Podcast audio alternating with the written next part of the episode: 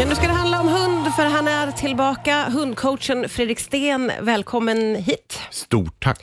Du, eh, vi ska idag ta avstamp i hundmöten, den här evighetsfrågan för hundägare, men som är ett evigt problem. Får jag fråga dig, eh, finns det ett perfekt hundmöte? Ja, det gör det ju. Det är ju hundägaren som avgör det. Eh, Vill jag påstå. Ja. Eh, och det där pratar jag om ganska mycket. Det man ska liksom inte lyssna på vad hundexperter som jag säger eller vad andra hundexperter säger. Man måste ju vara nöjd själv. Vad vill man själv ha Ja, ut? vad vill jag själv liksom? Ja. I mitt fall så är det ju så att jag brukar säga så här, det är, mina hundar får vara intresserade av andra hundar, men när jag säger till, sluta nu, så vill jag att de är uppmärksamma på mig. Mm. Någon annan eh, hundägare eller expert kanske har, nej jag vill inte att min hund ska titta åt andra hundar. Nej, men då får ju de träna efter det. Ja. Och vissa säger så här, nej men det gör ingenting om min är lite engagerad, bara vi kan gå vidare. Så, ja, det är ju helt upp till var och en. Så man måste bestämma sig för vad man själv vill ha ut av ett hundmöte. Ja, och, och gör man inte det så är det ju i princip omöjligt att träna. Ja. Allt man gör, det, är ju som, det finns ju ett fint ordspråk. Om man inte vet, vet mot vilken hamn man ska segla är det ingen vind den rätta. Nej, det är ju sant. Och, och där blir ju hundarna jätteförvirrade då. Om inte husse eller matte vet, ja hur tusan ska man då komma lära hunden vad den ska göra? Det där, min känsla som Mm. hundägare också är ju att många inte har formulerat för sig själva hur de vill att ett hundmöte ska se ut. Så och jag. Mm. tror att väldigt många tror att alla hundar ska få hälsa på varandra. Ja, och det är ju ett jättebekymmer. Det är bekymmersamt. Ja, Vad tänker det du om det? Det, där, det är ju ett jätte, jättebekymmer och det är ju ofta där man grundlägger problematiska hundmöten med den unga hunden. Att man lär hunden att engagera sig i andra hundar. Mm. För man tycker det är mysigt när de är små, eller unga eller gossiga och sådär. Och sen så efter fyra, eh, åtta månader så får man ett hundmöte som inte är så gossigt. Och då får hunden dåliga erfarenheter. Och då börjar det här negativa bygga upp. Ja. Och Jag brukar säga så här att hundar ska ha lekkamrater, men inga tillfälliga möten. Hundar ska få hälsa på hundar som vi känner eller ska lära känna. Tillfälliga möten, det struntar vi i. Liksom.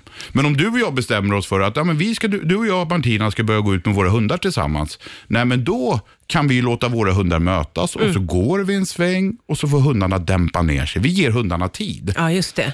Då lär ju de känna varandra. Men om du och jag träffas på stan här med våra hundar, då skulle min hund aldrig få hälsa på din. För det blir bara en dålig, stressig, stressig minnesbild Ja. till nästa hundmöte. Liksom. Så hellre undvika Ja. eh, hundmöten. Ja. Det finns ju antagligen en teknik till det också. Hur, hur tycker du att man ska ta sig an den träningen? Men jag, alltså det perfekta är, och det håller jag, jag har ju nämligen en liten valp nu, så nu kommer det, nu kan man ju, nu gör jag reklam här, men Ja. nu kan man faktiskt följa det hur jag gör från början. Och den här lilla valpen då, så går jag ut och går och så möter vi en hund.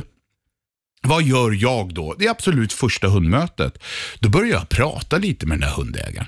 Du vet, jag vill ju gärna att den stannar upp. Ja, ja, ja. För jag vill, ha, jag vill inte ha någon stress här. Och så jag, åh vilken fin hund du har. Ja, jag håller på att träna med min lilla valp här. Sen står vi på 4-5 meters avstånd. Ja. Och min valp är ju jättenyfiken på den där andra Såklart. hunden. Ja, men då står vi och snackar lite. Jag håller emot min valp i koppling. Ingen ryck, ingen slit. Håller emot, ger en godisbit. Och när jag känner att min valp, jaha, var det inget mer? Ja. Då tackar jag för mig och så går jag vidare. Ah. Det är ju ett perfekt. Ja, verkligen. Att man möts utan engagemang. Ja. Lugnt och stilla så går man vidare. Liksom. Ja, ja. Och gör man det tre, tio gånger, alltså det är lite beroende på, ja men då lär sig hunden, åh nej en hund, nu ska husse stå och snacka en stund, kan vi inte Ja, gå just det. vidare? Liksom? Just det, att det nästan Då- blir tråkigt Då istället. avdramatiserar man det här. Ja. Och faktum är att det är så enkelt. Men man måste ju hålla sig till det. Ja, Om, just jag, det. Ja, ja. Om jag då liksom gång två, nej men vi låter dem latcha lite, Nej, då är det är det väl kört. kul. Ja, Ja. då har ju hunden lärt sig det. Liksom. Så vi är väldigt orättvisa mot hundarna där. Ja, verkligen. Och, så, och så låter vi det vara så några månader och sen fyar vi och skäller på dem och så tycker vi att de är problematiska. ja, fast det är vi själva egentligen. Ja, det är vi ju ska... vi som har skapat det. Det är hundcoachen Fredrik Sten som är här. Vi eh, fokuserar lite på hundmöten idag och du sa ju det att eh, du eh, pratar ju gärna om du möter någon när du är ute och tränar din valp som Mm. du har nu så kan du ropa till och det där har jag undrat lite över. Eh, för du är ju ändå hundcoachen, Mm. så om du pratar med en annan hundägare skulle man ju bara bli väldigt glad och känna sig sedd. Men om, om en vanlig person gör, Ja. kan vi vanliga också göra det? och Ja, ropa det vore till? väl världsklass. Tycker liksom. du det? Ja, jag tycker det vore världsklass. Alltså av tusen olika skäl. Okej, vad, vad är det för skäl? Ja, dels är det ju socialt och trevligt Ja. att vi pratar med varandra. Det kanske vi skulle göra mer i samhället, liksom, rent generellt. Ja. Men liksom att stanna upp och fånga det här lugnet. Nästan alla hundar när man möter varandra får ju, vad ska man säga, en stresspåslag. Ja. Och när vi bara, om du och jag bara möter varandra utan att pratas vid så har vi stresspåslag på hundarna. Stressen går upp på båda våra hundar och sen passerar vi varann och så träffar vi aldrig varann igen. Nästa hundmöte som kommer, då är hunden redan på en högre stressnivå och så möter vi en hund till. Ja. Och det här bara växer och växer och växer och det är därför vi upplever efter ja, några månader brukar det vara att oj, nu gjorde min hund ett utfall. Ja, ja. Ja, det är ju liksom en inbyggd... Vi har byggt Ja, upp det här genom på, tid. på, liksom. på. Men stannar vi då istället, du och jag, första mötet och så säger hej hej, hur, hur står det till? Får jag träna lite med dig här? Ja. Och så står vi och pratar lite och eh, talar om hur fina hundar vi har och så, ja, du vet, så här, och så ger en godis och avdramatiserar varenda möte innan vi går vidare. Ja. gör vi ju motsatsen. Liksom. Ja. Eh, så det, det vore ju absolut det bästa. Sen då, så ska man ha klart för sig att då är det ju många som säger så här, ja men hundar om du tänker i Spanien eller Thailand eller där alla hundar springer lösa. Mm. Där säger ja men det går ju bra. Ja, det gör det. Men det är ju inte så vi har det i Sverige. Nej, nej. Så det är, liksom, det är två olika saker. Liksom. Skulle vi släppa våra hundar lösa jämt, då fixar de det. Ja. Men vi kan ju inte ha hund på det sättet. för bör då skulle ha- våra hundar bli överkörda och folk skulle bli bitna. Och det, Ja. Man måste ju ha det där kopplet. Precis, och, och vi, vi, har en, vi har andra regler i Sverige så att säga. Och då kan man inte hantera det på det sättet. Det. Då blir det kalabalik i hundens huvud. Liksom. Ja. Det är ju många som eh, kliver åt sidan lite. Det har jag själv gjort ibland, att man ställer sig i något dike. Vad tänker du om det? Jo, jag tycker det är bra faktiskt.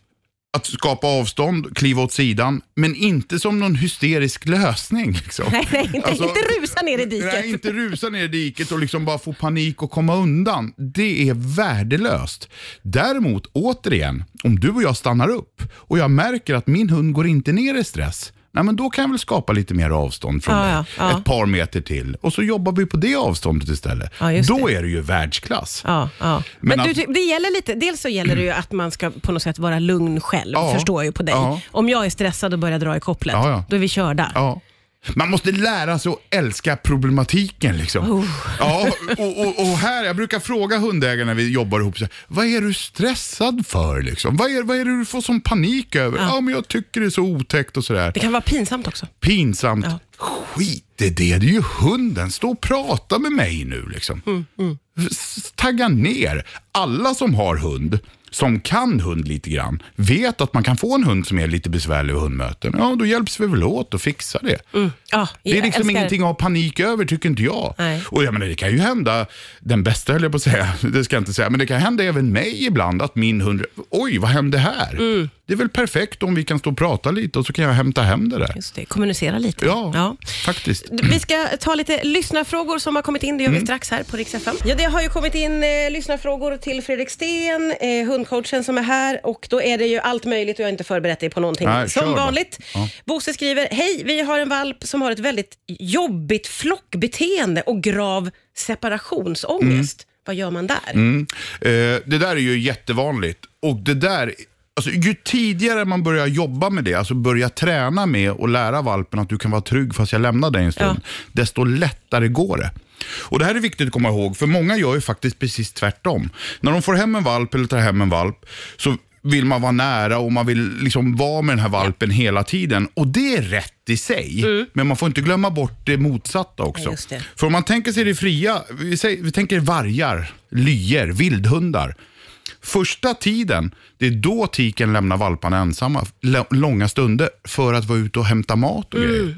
Sen när valpen då blir fem sex månader, då är valparna med ut och letar mat. Vi gör ofta tvärtom. Att vi har med oss valparna första fem sex månaderna innan vi börjar träna på det här. Och Det blir jättekonstigt. Så träningen ska göras så tidigt som möjligt. Har man inte gjort det så är det aldrig för sent. Nej. Och då är ju träningen Exempelvis, eh, när jag är i köket får du vara utanför köket. Ja, kan just ställa upp ett sånt här kompostgaller Ja. eller någonting. Det är liksom första steget, att man lär hunden, jag är ju här fast du behöver inte vara på mig Nej, jämt. Liksom. nej. Och när det går bra, ja men då kan man liksom utöka det. Träningen bygger på att man tränar när man fortfarande är hemma. Och inte som den gamla skrönan säger, vet du tusan var den kommer ifrån. Man börjar med att lämna valpen korta stunder. Ja. Nej, Nej. man börjar inte alls med att lämna valpen. Man börjar valp, lära valpen att jag kan sitta i vardagsrummet och du får inte vara i vardagsrummet. Det är den första träningen. Mm, Ja, just det. Och bara den brukar vara problematisk. Ja, ja precis. Mm. Bra, bra tips. Ronja skriver, hur får jag mina två hundar att bli kompisar? Nu tolererar de endast varandra. Mm. Förlåt. Ja, det beror lite på hur lång tid de har haft dem. Ja. Men alltså, generellt kan man säga så här, när man ska bo- introducera två hundar för varann så är det ju promenader som gäller och då gillar jag hundarna i koppel, att man är ute och promenerar och så kan man vara ganska så här bestämd med att nej, ni får inte integrera med varandra så mycket. Ni får nosa på varandra och sådär, men ingen lek, för det brukar ofta vara starten till bråk. Ja, ja. Och sen är man ute och går med dem och sådär och så håller man lite koll på dem. Och med tiden så lär de sig att känna varandra. Då märker man snart att de, inte, de kan stå och lukta på samma fläck. De skiter i varandra. Ja, liksom. ja. ja, men då har man kommit väldigt långt. Eh, och sen bygger man på det här även i bostaden. Exempelvis då första tiden så är man noga med att man inte har någonting som hundarna kan vakta. Alltså inga tuggben framme, inga godisgrejer framme, inga leksaker framme. Utan man tar bort allt som kan tänkas konkurrera. Och sen är det tiden som gäller. Ja, just det. Ge det tid helt Mm. Ge enkelt. det tid. Mm. Tålamod. Eh, och så är det någon som skriver, hur får vi vår hund att sluta skälla på ljud som kommer från utomhus när han är inomhus? Mm. Den är lite klurig, för många gånger skäller de ju på ljud som inte ens vi uppmärksammar. Nej, nej. Och många gånger så är vi ju tvåa på pucken jämt. Ja, det vill det. säga, ljudet kommer, hunden skäller och då agerar vi. Lösningen på den här det är att göra ljud själv. Jaha, Sitt i soffan hemma, ha god, hundens mat med sig, exempelvis då. Ja. Knacka i bordet själv. Då kommer hunden reagera på det också. Jaha. Garanterat. ja, ja. Säg ingenting, släng godis på marken. Gör olika ljud. Be någon annan i familjen göra olika ljud där du har kontroll. Ja. Varje gång ljudet kommer, släng godis på marken. Exempelvis. ja, just det. Då ändrar man hundens beteende. Det är, det. Det är superenkelt, superbra och jag gör det redan med valpar från början för att jag inte vill ha det här. Allt låter så enkelt när du säger det. Det är det. Mm. vi gillar att ha dig här. Tack snälla för idag, Fredrik Sten. Tack.